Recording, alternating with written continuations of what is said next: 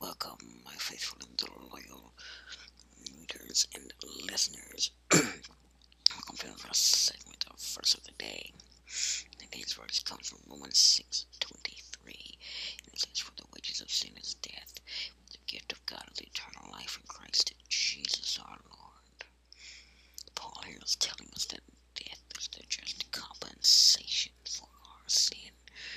It is what we have earned and what we deserve for our offenses against God. But eternal life is not something we can earn. It's a gracious and undeserved gift from God.